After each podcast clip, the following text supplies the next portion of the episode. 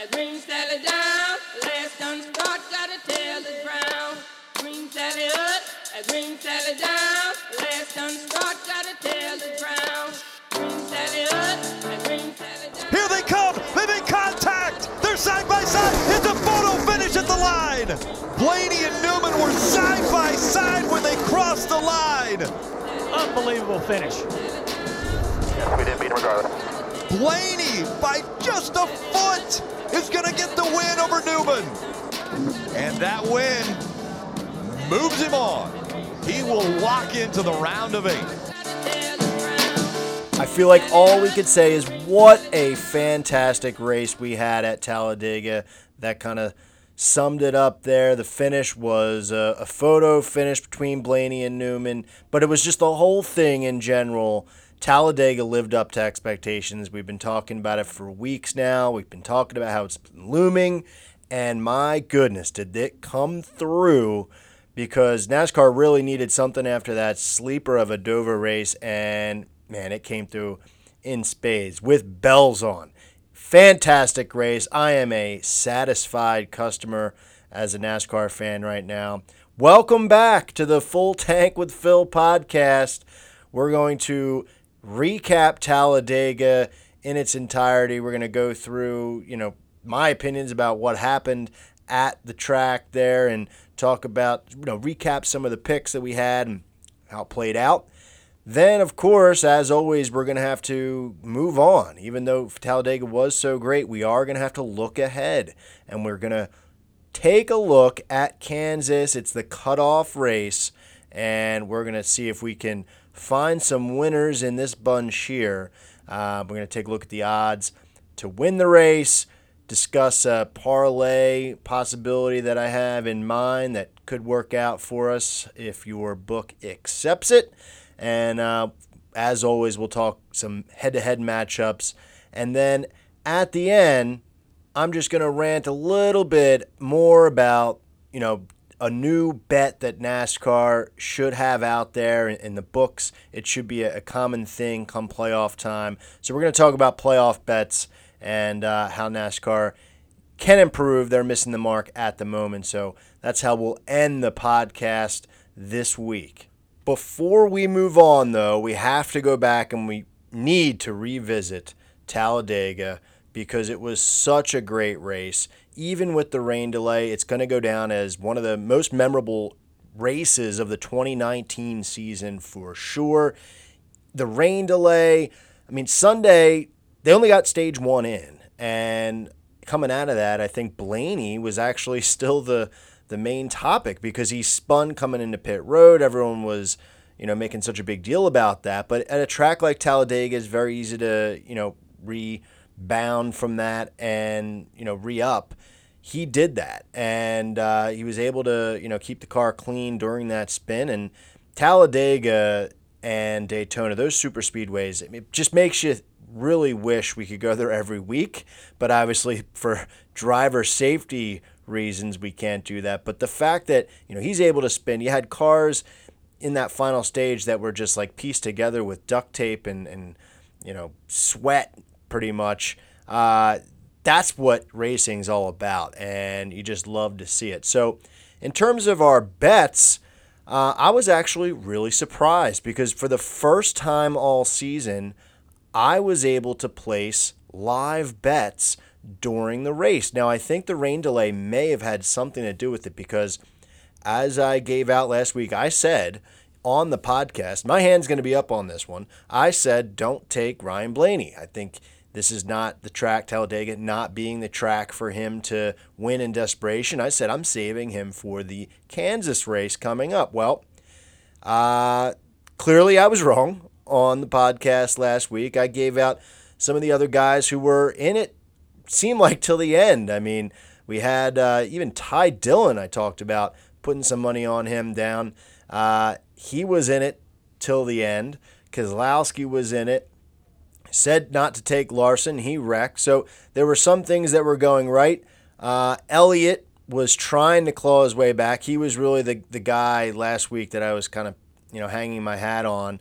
Uh, but the live betting saved me in real time because I, I on Monday sitting there, figured, you know, why not just give it a look? Maybe there's some options uh, just because I, I don't really feel comfortable with who I have as far as the race is concerned at that moment in time. And lo and behold, I log in and I see that I'm able to live bet. And they had updated odds. It just wasn't the, the odds from the start of the race, it was real time. They even had Matt Crafton in there instead of Paul Menard because Menard left the race due to you know neck injury. So I threw a little something on him because I figured, hey, why not? That would be a you know pretty crazy story for Crafton to come in. But in the moment, I did take Blaney at plus 1200 because I thought in my mind coming back from that spin would be pretty crazy and it'd be a hell of a story. He kind of needs it. Looking at the the charts when they show the playoff standings as they run, I was just so surprised at how far back. I mean, I, I guess no one really has a real handle on the playoff points as they run, but I was shocked how far back Blaney and Elliott both were during live time, even though they're both towards the front. So uh, before they restarted on Monday, I threw something in on Blaney. Even though I didn't get him out on the podcast, I you know I do feel bad about that. I personally I was pretty pumped. Um, and then there was another red flag later in the race, and it made me want to check the account again. And again, I was still able to live bet the race. So hats off to the Sugar House Casino because that's who I was using that day for allowing me to, to live bet. Maybe things are looking up for betting on NASCAR. I don't know. The live betting is taking off across the country. All of these books who are advertising on commercials and everything, they're, they're pushing the live betting hard. And NASCAR was not one throughout this season that you could do that on. But guess we're, we're in that moment now. So definitely going to be keeping an eye on that as the season plays out. We've uh, we've only got a few races left, but I'm definitely going to be trying to, you know, throw something in in the moment, see if I can cash in on something quick. So, uh, very cool to see. And um, obviously, the rest of the race played out. So we had multiple big ones, as they say, and uh, you know the the Bowman incident. I mean, that one was tough. That took out a, a lot of big names early. And then you had the, the biggest one where Brendan, Brendan Gaughan went for a ride, the full flip landing on his tires, which was very cool to see. Uh, I mean, it's just one of those classic Talladega wrecks that you're going to see for for years and years and years. And the fact that that played into one of the best finishes we've seen in a really long time between Ryan Newman and Ryan Blaney. Uh, Newman took the lead at the, the trioval, but Talladega has that finish line that's just way further down the front stretch. And I mean, if if the, the finish line was in a normal spot, like say where it is around Daytona, uh, Newman would have won that race. But Blaney was able to keep it coming, and it really turned out that he was racing for his season. Just what a finish, seven tenths of a second. You had everything you could possibly want even if you're not really a NASCAR fan, if you were able to, you know, convince one of your friends to watch along with you, I would guarantee that they were glued to the television as well, just because of how cool of race it was down the stretch. Because you had big, big names out, and you had smaller names like we talked about. Ty Dillon was in the race at the end. Michael McDowell was up front towards the end. Matt DiBenedetto was was even up there until he wrecked out during the the Brendan Gaughan crash. So a lot of cool things could have played out, um, and, and, just you know Landon Cassill even. I'm just trying to remember the names off the top of my head, and then to see that finish, it was just unbelievable. So um, I thank you for the live bets because that saved my weekend, and um, you know Talladega, baby. I'll, I'll tell you what, I am marking that down on my calendar next year. First race at Dega. I cannot wait for them to go back to that track. It always produces something really fun to watch. So, big race, but uh, we'll have to move on because, you know, all good things must come to an end. So, with that, we will transition over to Kansas. Now, coming off of a race like that, it's going to be tough to reproduce that level of excitement. And, you know, I, for one, hear Kansas and I, I don't exactly jump for joy. It's a mile and a half cookie cutter racetrack. I think that you know, they have the schedule structured, you know, pretty much perfectly because Dover's a snooze fest, or at least it was this year. And then you have Dega with all the excitement. Then you go back to uh, more of a, you know, regular racing or uh, less exciting racing, I should say. So that's why gambling is around right now. It's to make these races more fun. So it is a cutoff race, so it's going to be a lot of drama in terms of who's in, who's out. I mean, all three Hendrick drivers are currently out, uh, but the cutoff line it's a it's a big big difference between you know the the first guy out and the last guy in because Blaney won. So I mean, if you're not a fan of this playoff format. You know, you probably don't like the fact that Blaney winning is is kind of forcing you know more drama on these guys, but I really enjoy that. I think that's why this format is in place to to create this drama and make it more fun to watch. So we've got Joey Logano 18 points to the good over Alex Bowman 18 points to the bad, and like we said, Byron Elliott and Bowyer all below the cut line. So let's take a look at this track because we want to now start focusing on how do we play this week? You know, how do we start betting on this Kansas racetrack? So I've got an inkling that this is going to be one of those tracks where the big dogs eat. You know, we, we you know let those big dogs eat. I think it's going to happen at Kansas. I think the favorites are going to run wild here and uh, pretty much walk all over everybody. But, you know, we'll see. So I've got some guys that we're going to take a look at and a um, couple long shots and some reasons why. But uh, we'll take a look at the stats here in just a second for, you know, a, a bunch of guys. But before we do that, just looking at the track in general. So, guys who have started on the pole have won here six times. There's been a total of 27 races in the past at Kansas. Uh, people who have won from the top five starting position uh, 13 times in the span of 27 races. So that's just about 50%. And then starting in the top 10, not much more than that. 16 times out of 27. That's 59%.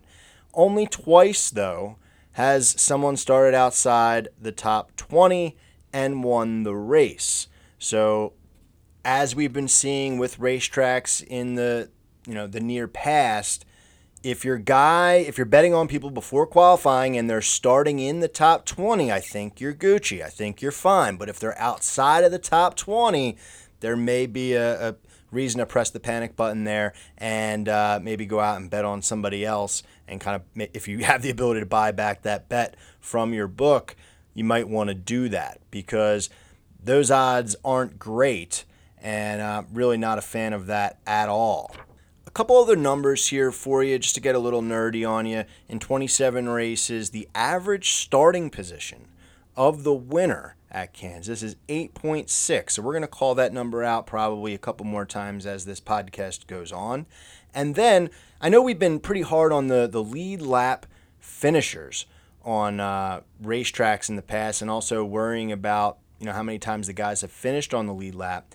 So at Kansas, the average number of lead lap finishers in 27 races is 17.8, which puts it pretty average in my opinion, especially for a, a, mile and a half racetrack. And that's really the epitome of what my impression of Kansas is as a racetrack. Just average, you know, it's not really moving the needle for me much at all. I'll be going into this weekend eyes wide open, hoping that it changes my opinion, and hopefully gambling on the race will affect that a little bit. But I typically am not really jumping for joy when I see Kansas on the, the schedule. So, and, and that really, th- those stats really lead me to, to believe that and, and keep believing that as we go. But well, let's talk about some drivers because like this is a, a track that the favorites are going to, to feast at, and Harvick is the guy who owns Kansas. He's going off at plus 450 as the, the odds opened up this week. And he is just, I mean, to, play, to put it plain and simple, he's the guy here. This is his racetrack, and nobody is going to be able to tell me otherwise. He has the best average finishing, and these numbers now that we're talking about are within the last 10 races. We could look at lifetime numbers, but I personally don't think that they're most beneficial to us as gamblers on the race. So looking at the last 10 races only here, uh, but it doesn't matter. Lifetime or the last 10, Harvick is the guy who has the best average finish. And in the last 10, it's 7.0. That is damn good. And uh, more importantly, his average starting position is 6.2. So going back to that stat we just threw out, he's well below that as far as average concern. Uh, lifetime, or sorry, in the last 10 races here, two wins, five top fives, six top tens, and three poles. He has the best driver rating. 109.5. There's nobody even close to him at Kansas. Not even close. The next best guy, his average, we're not going to say who it is just yet, but it's 98.6. So a complete dominating driver rating here at this racetrack. He has finished on the lead lap 9 out of 10 times in the last 10, and he has the most laps led in 10 races at Kansas. So now the question becomes do you feel comfortable throwing more money than you would normally on Kevin Harvick to, to win the race at plus 450 at Kansas? Personally, I mean, those numbers are hard to pass up. So, and I, like I said, I feel like this is a racetrack where the favorites are going to dominate. So, we'll, we'll get to, you know, really my, my overall picks in a second, but I'm, I'm, you know, spoiler alert, I'm going to bet on Kevin Harvick this week in some capacity. It, it's too hard to pass up. And plus 450 is really not that bad for someone who has the numbers that he does at this racetrack. So Harvick is somebody that I'll definitely be looking at for sure. Next up is another guy going off the same number, and that's plus 450, and it's Martin Truex Jr. So when we talked about driver rating, Harvick was number one, Truex was number two, 98.6, right? That perfect body temperature. You know what I'm saying? He is second best average finish with 8.1, and his average starting position is 8.5. Not bad. Uh, he actually has the same exact. I mean, this is this must be where the books are getting their uh, odds from. Same exact totals in the last 10 races: two wins, five top fives, six top tens. He only has two poles instead of Harvick's three, but you get the picture. These two are are really good here. Nine times in the last 10, he's finished on the lead lap, and he has the second total laps led out of everyone. So they're really neck and neck. If I'm going to choose between the two of them, I'm going to go with Harvick um, just because of the driver rating, which is an underrated stat in my opinion because it takes into consideration the the total race that someone puts together. So uh, it's not just about average finish where you know just the finish matters. It's about somebody who was leading laps, and then if bad luck occurs, they're still going to be getting credit in the driver rating stat.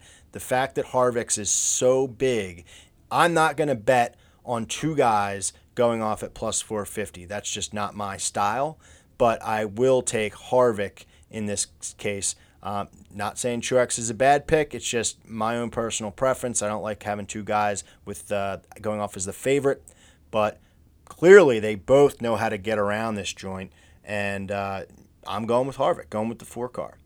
Next up, though, we have two guys going off at plus 550, so I'm going to choose between one of these as well. Um, Kyle Busch. I mean, he, he's the first one going off at plus 550. He has the second best average finish. I think I might have misspoke a second ago. Truex has the third best. Uh, Kyle has the second. He's going to have an average finish of 7.9 total, and he has the best starting position, which is, like we said, very important at this type of track. 5.3 is his starting position in the last 10 races. That is really, really impressive. Uh, I haven't really been paying attention to that stat all season. Here and there, you know, I've been sprinkling it into my, my research, but 5.3 is very, very good uh, when you take you know, 10 races. He's actually only in the last 10, he's raced here nine because of his injury. Uh, one win, six top fives, eight top tens. That's right, eight top tens in the last nine starts for Kyle Busch. Incredible. I mean, and eight lead lap finishes. So if the guy is finishing on the lead lap, he's finishing in the top 10. You can put that on the board, baby. So Kyle Busch clearly can get it done here. Uh, but his driver rating, he's not even he can't even crack the top six to to look at it that way. So I you know, it depends on, you know, how you want to look at it. Plus 550. I mean, I think Kyle is definitely going to finish in the top 10.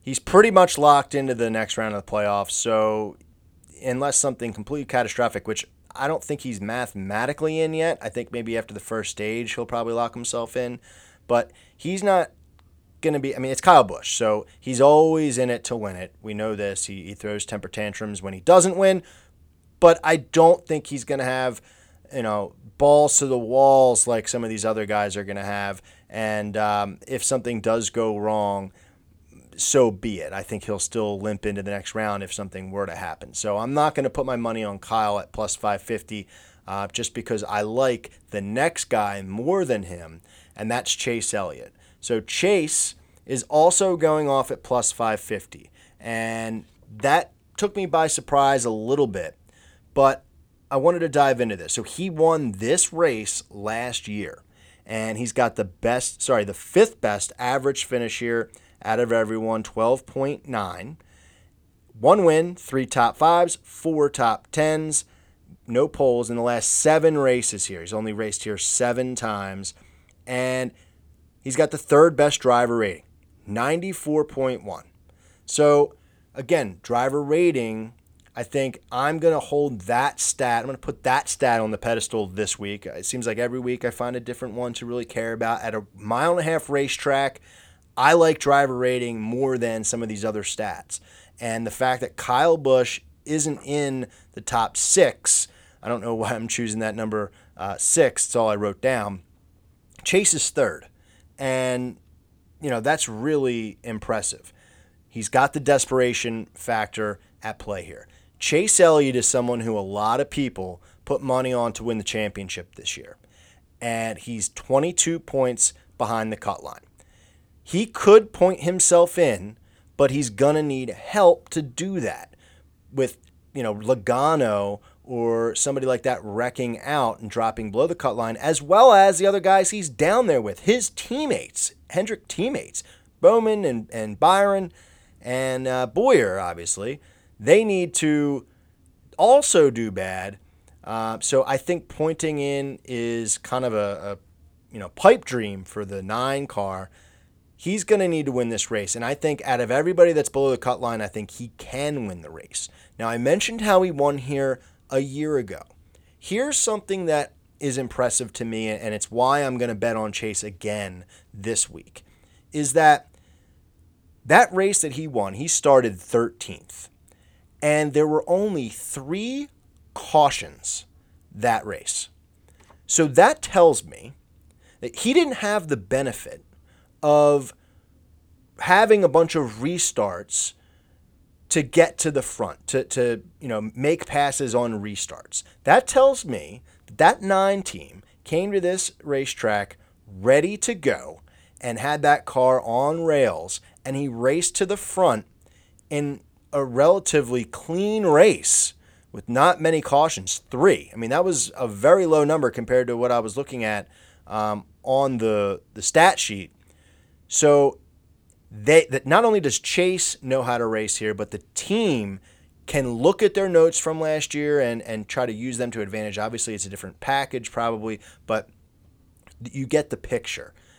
A lot of times, and I'm not saying it's a bad thing. I'm not saying it's a bad thing to you know win with uh, a ton of cautions. The cautions actually make the race more fun to watch. I love the restarts, but I'm just saying, you know, with that at play, he knows how to get to the front. He didn't lead the most laps that race. The guy who started on the pole was Harvick, and, and he led a bunch of laps, and Logano was two. He led a bunch of laps. So clearly, they were up front, but Chase got them in the end. And I think he ended up leaving like 44 laps and uh, won the race. So mark me down for the nine car. I think he is going to do it just like Blaney did last week.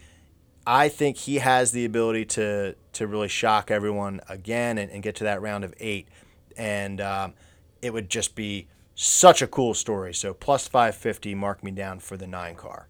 after him, the odds really jump up. And that's why I was saying it really seems like a race where the favorites are going to kind of shine through because it goes from plus 550 with Chase Elliott and, and Kyle Busch all the way to plus 1,000, so 10 to 1 for Brad Keselowski. And, uh, and then Logano is 1,100 right after him. Hamlin at 1,400. Larson at 1,200.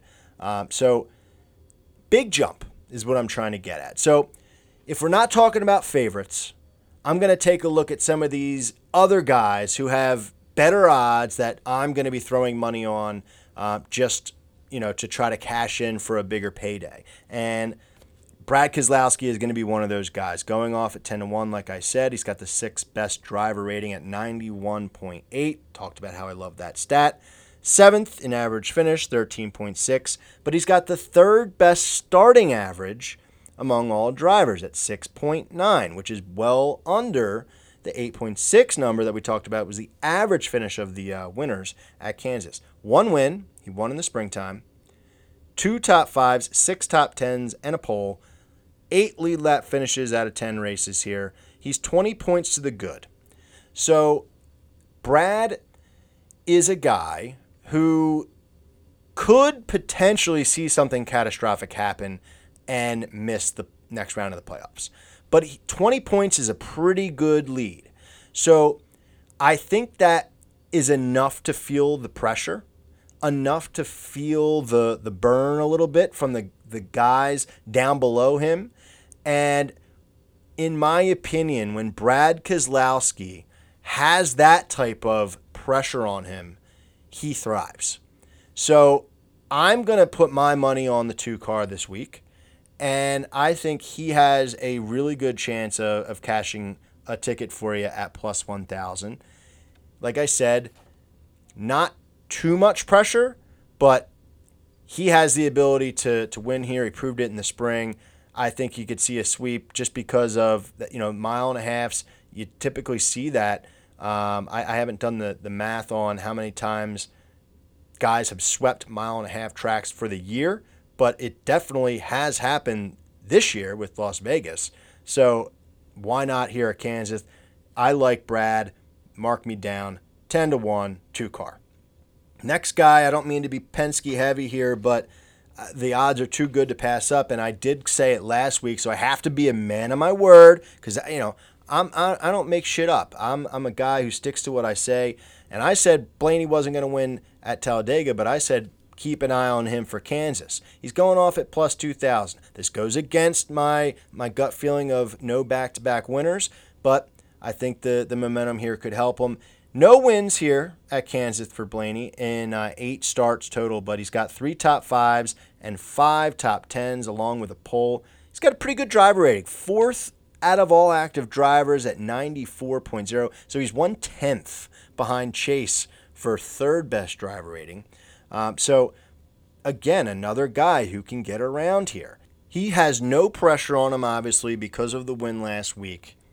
But I feel like a camp like Penske is smart enough to know that he's going to be in that round of eight automatically in the bottom four, and any extra points they can get are going to be worth it. So while he doesn't have pressure, I think Blaney is someone that would take a risk to try to get those extra points for the playoffs. He's going to, you know, stay out for the stages and, and maybe get off cycle a little bit and try to do something crazy to get another victory because every point is going to matter for him in the round of eight uh, based on his season thus far. So that to me is intriguing. At plus 2,000, 20 to 1, you got the, the uh, you know, winner from last week. You got everything that I'm just listing here as far as driver rating and the pressure being off and the ability to take risks. He's finished here third, fifth, sorry, third, fourth, fifth, and seventh twice. So those are his five top 10 finishes. I, I, I feel good about the 12. I really do. I, I think Penske in general, they've got if anybody's going to get pointed out of the playoffs, it's going to be Brad or Joey because they're the two closest to the, the bottom four. So I think Penske as an organization is going to be on their game. They're going to be definitely prepared this week. And uh, is just going to be one of them. So mark me down for the 12. Now, the last guy that I'll mention is someone that may be a, a, bit of a surprise, and I've given him out a few times this year, maybe even last week, I, I forget, but Kurt Busch, okay? Plus 2,500, 25 to 1. If you're looking for someone just to kind of keep it interesting for you, Kurt Busch is that guy. He's got, let's take a look, the fourth best average finish out of everybody here in the last 10 races, 12.6. That's surprising to me because it, this isn't lifetime we're talking about. I mean, he's been here a million times. This is the last 10 races. So that's intriguing. And he's got a really good starting average at 10.9. No wins at Kansas, but two top fives, six top tens, and a driver rating of 88.3, which is not far off. I think that puts him about seventh or eighth. And, you know, when you're looking at the stat sheet, most of them are referring to just the playoff drivers and they kind of skip over the people who aren't in the playoffs anymore. And I think Kurt Busch is someone that could surprise people. We saw last week, this is another reason why I like Kurt. We saw last week that we're starting to get to that point in the schedule where non playoff drivers are going to be contesting for the win. And I'm going to talk in depth about that, I think, next week. But the fact that Newman could do it last week at Talladega, I think just brings other people to the, the front. Kurt Busch, with his experience here, it's hard for me to not throw something on him at plus 2,500. So I, I really like that, those odds for him. Mark me down for the one. So just to recap, the, the guys that I like here, I'm to bet money on Harvick at plus 450. I'm to bet money on Chase Elliott at plus 550, Keselowski at plus 1,000, Blaney at plus 2,000, and Kurt Busch, the long shot for me this week at plus 2,500.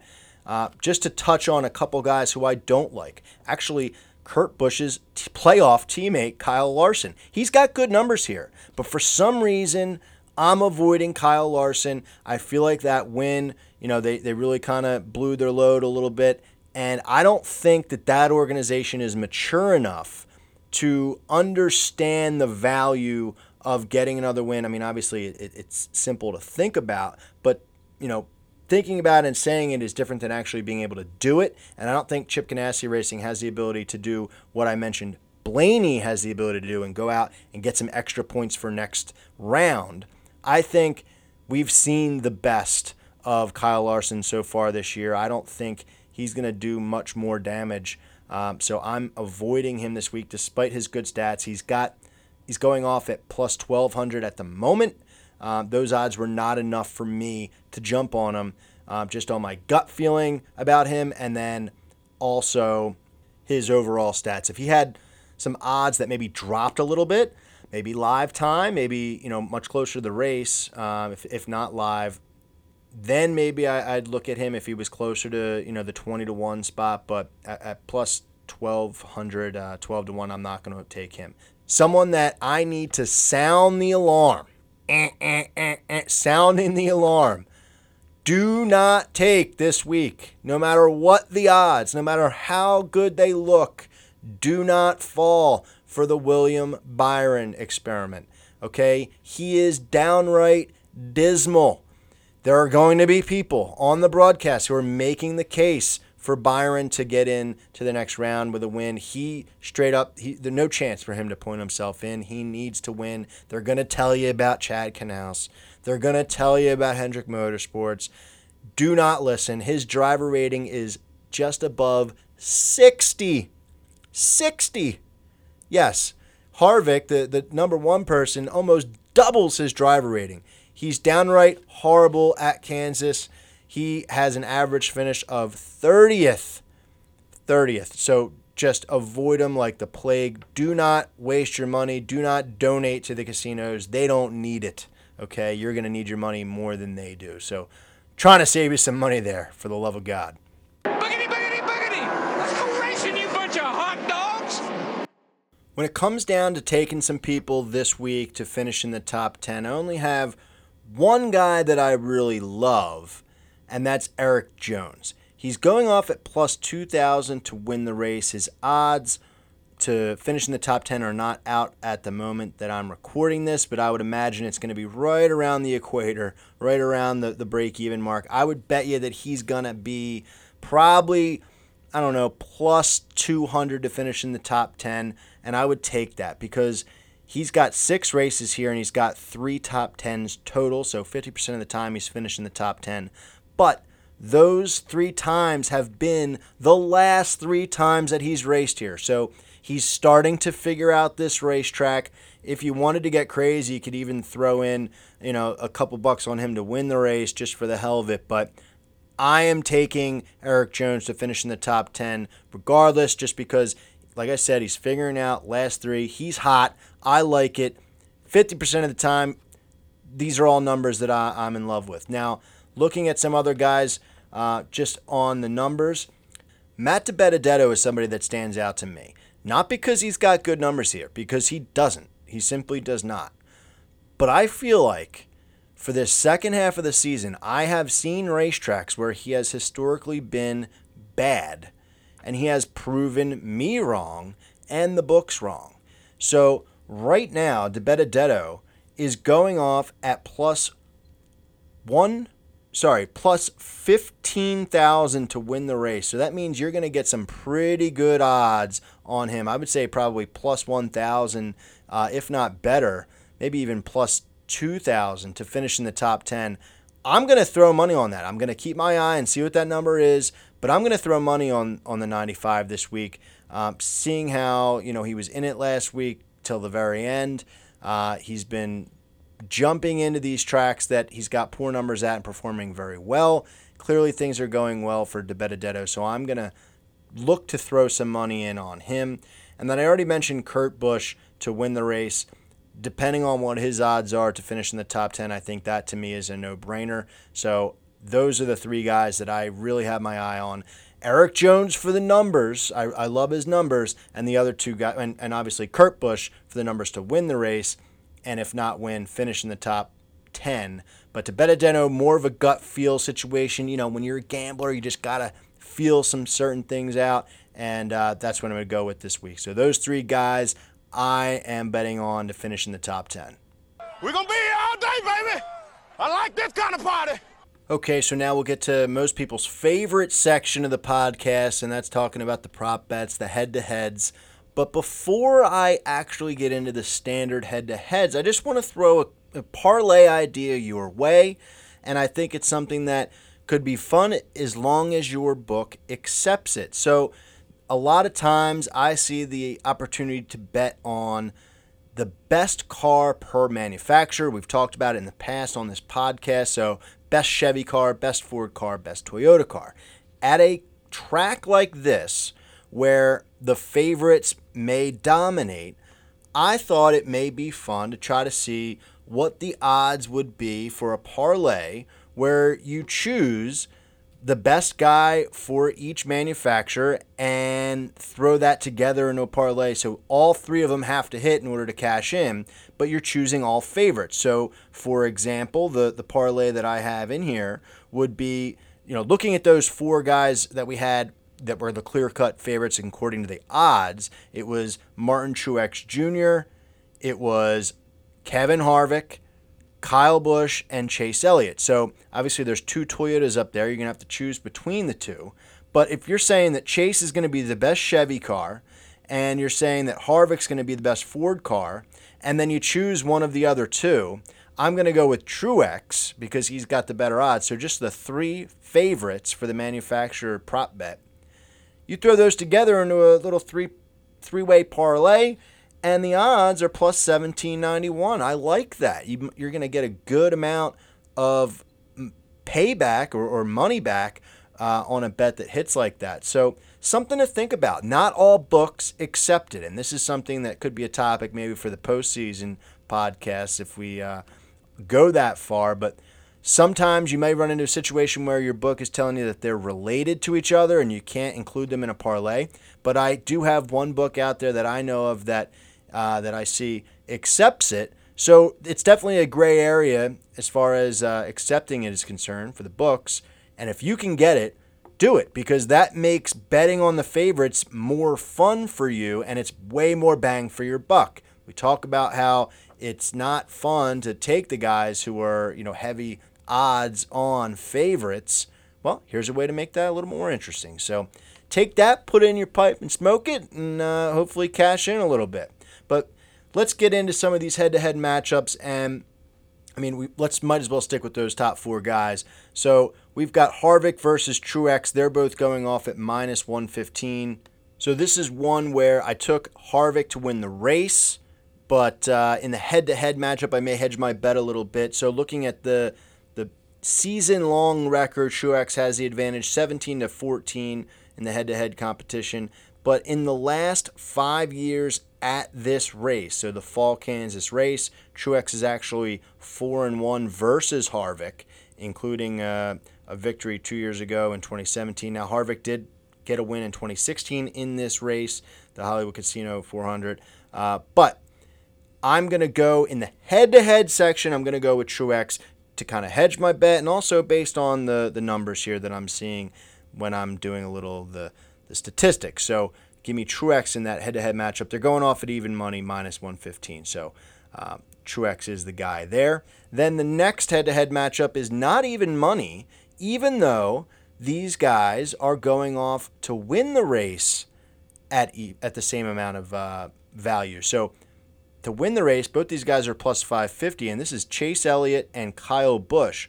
But in the head-to-head matchup, Busch is actually going off as more of a favorite, minus 125 compared to Chase's 106. Now that's interesting to me. I don't know where that's coming from. Now, if you look at the season record with these two head to head, it's it's uh, not even close. 21 to 10, Kyle Busch is winning the season head to head matchup against Chase. But at this race, Chase is 2 and 1, including a victory last year. So give me Chase just because of the desperation factor we talked about earlier in the podcast, and give me Chase because he's better odds in this head to head matchup. I'm not going to hedge my bet here. I'm going to go against Kyle Busch and uh, say that the nine car is going to win this matchup minus 106. After those guys, we have an absolute layup. I'm betting the farm on this one. All right. This is Kurt Busch versus William Byron. They're going off at even money. Who in their right mind is saying that this is even money? I talked about Kurt Busch being solid at Kansas. The only thing that I can think of is that the fact that Byron is currently in the playoffs, and I say currently because that'll be lasting less than a week. He is definitely out. And that has to be the reason why they're saying that it's even. I guess they're saying he's going to be going all out for the win. I'm betting a ton on this one. Minus 115 for each does not make any sense. Give me the one car. The 24 has no shot in this one. I've declared him dead to me. I brought him back to life. Now he's officially back dead to me. Get him out of here. Just get him out. Give me Kyle, or excuse me, give me Kurt Busch in this one. Don't want any confusion out there mark it down for the win. After that, got two more for you, and I like both of them. Uh, less about the stats, more about gut feel. So, actually, I got three more for you. Sorry. One is uh, more even odds. So, this is uh, kind of doubling down on what I was saying earlier Keselowski versus Larson. Um, this is kind of a throw in that I have here for you, but they're both going off at 115. It kind of piqued my interest. I like Keselowski. I just think that Larson, something's going to happen to Larson. I, I feel like he's going to be, you know, more. I said last week he's out for a Sunday drive. What happened? He wrecked, you know, pretty early on Monday. Uh, Keselowski still fighting for his life, but he has that, you know, comfortable cushion. But that's going to drive him to success on Sunday. So to me, that makes a lot of sense. Give me the two car in that matchup. But then we got a, a couple more here that some guys we haven't talked about today. Daniel Suarez versus Eric Almirola. These are two teammates who are currently out of the playoffs. Suarez didn't make the first cut, and Almirola got knocked out after the Roval. These guys are both going off at even money as well. And Suarez in five races has one top 10. Almirola in 10 races has three top 10s. So it's not, it's, it's kind of apples to oranges there. You can't really compare that. Um, and, and, finishing on the lead lap, again, they're still, you know, pretty comparable. Uh, Almirola has finished on the lead lap 50% of the time, while uh, Suarez has finished on the lead lap 40% of the time. Small sample size. So what I want to get at here is the fact that these guys are teammates. They're in the same race shop, and Almirola just re signed uh, a big sponsor. Smithfield's back next year. That really takes a lot of pressure off of him and that team. He knows that he's shored up financially for next season. Meanwhile, Suarez has no idea. I would have thought by now, unless I'm missing something, maybe I missed a, a an announcement, but he's still fighting for his season next year. He doesn't know for sure that he's, you know, definitely racing that 41 machine. So I'm going to take the calm, cool, and financially stable guy in Eric Almirola compared to the guy who's driving on edge and worried about every little move he makes in Daniel Suarez. So, and the experience too. I mean, 10 races to five, three top tens to one. Almirola seems like the easy bet there at even money. The last one that I'm going to give you is just a strange situation. And, and I think I took this matchup when cousin Greg was here and we did our our little head to head matchups. But Stenhouse versus Chris Buescher. These two guys are swapping rides essentially next year, which is the weirdest thing in the world to me. So it, Roush announced a few weeks back that Buescher was going to be taking over the 17 car, uh, pulling that out from Stenhouse. And then this week, it was announced that Stenhouse will be driving for JTG Daugherty. Um, just very strange. I mean, should we just switch cars this weekend? Like, what the hell's the point at this point? But in this scenario, this week, even money, I'm going to go with Chris Buescher. Now, Stenhouse has a slightly better average finish, but Stenhouse has never finished in the top 10. Buescher's finished in the top 10 twice. All right, so I think Stenhouse was kind of racing. Uh, he knew he was going to land a ride somewhere, so it wasn't like complete desperate, but you know, that uncertainty had him kind of driving with an edge. I think he takes that edge off this week. And I think Buescher is going to come out victorious in that head to head matchup. Just more of a gut feeling than anything. Obviously, the, the top 10 speak for themselves in the past, but that's going to be who I take in that head to head. So just to recap, I'm taking Truex over Harvick. I'm taking Elliott over Kyle Busch. Kurt Busch over William Byron. Keselowski over Larson.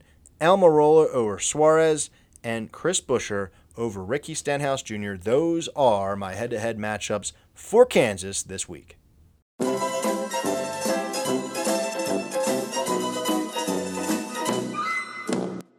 We're going to end it this week with a rant about being able to bet on the NASCAR playoffs in general. So I talked a little bit about this back in August where the playoffs were approaching and there was no option for the gambler to bet on who was going to make it in and who was going to make it out. And with this scenario where their structure of the playoffs always has four guys that are currently listed as outside of making it in the next round, I feel like that presents a perfect opportunity for us to be able to bet on those guys jumping into the playoff picture. So last weekend is a perfect example of that. Ryan Blaney was way outside uh, he was actually in dead last, 12 of 12 at points in that Talladega race. So now that we've established that live betting is a thing that is very much in the picture for us, imagine, if you will, being able to bet on Blaney.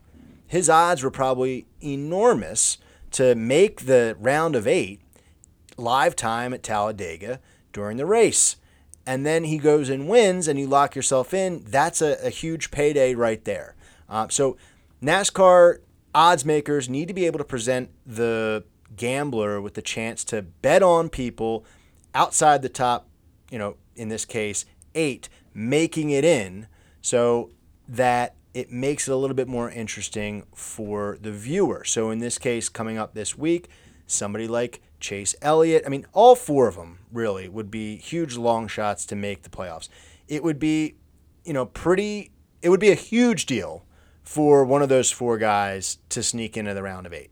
It just really would. So their odds would clearly be very large, long shots. But I like betting on the long shots. I would probably throw a little something on all four of them if I could, if I had that ability. Then on the flip side, you would be able to bet on Keselowski and Logano with, you know, huge favorite money to make the round of eight and just hope to God that nothing went wrong with them. Um, and again, with live betting throughout the race, imagine the, the fluctuation that could happen in, in, a situation like that and the range of emotions of the, the gambler and the viewer watching it. It just seems like, I, I say this every week, feels like it seems like a no brainer for the ability to, to bet on that. You have the ability to bet on people to win the championship, to finish in the top four for the championship. Um, why not have the ability to bet on whether or not guys are going to make it into the next round or not? The the structure of the NASCAR playoffs is set up perfectly for it.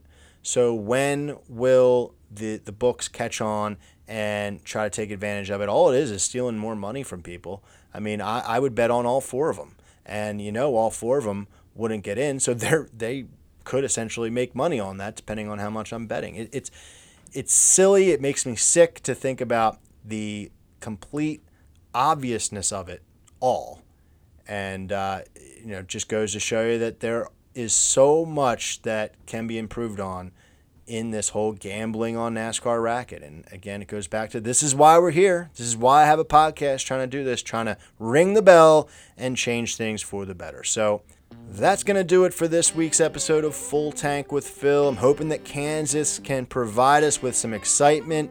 And even if the race itself isn't that great. Hopefully, you're going to get some money on the race to make it interesting for you personally. Take these guys that are favorites, throw some money on them, maybe a couple of long shots that I mentioned, and definitely make sure you get in on some of these head to head matchups because I think this week those are where the money can be made. Good luck once again, and we will see you in the round of eight next week. No place to go have no place to go. Darling, have no place to go. Have no place to go. Goodbye, baby.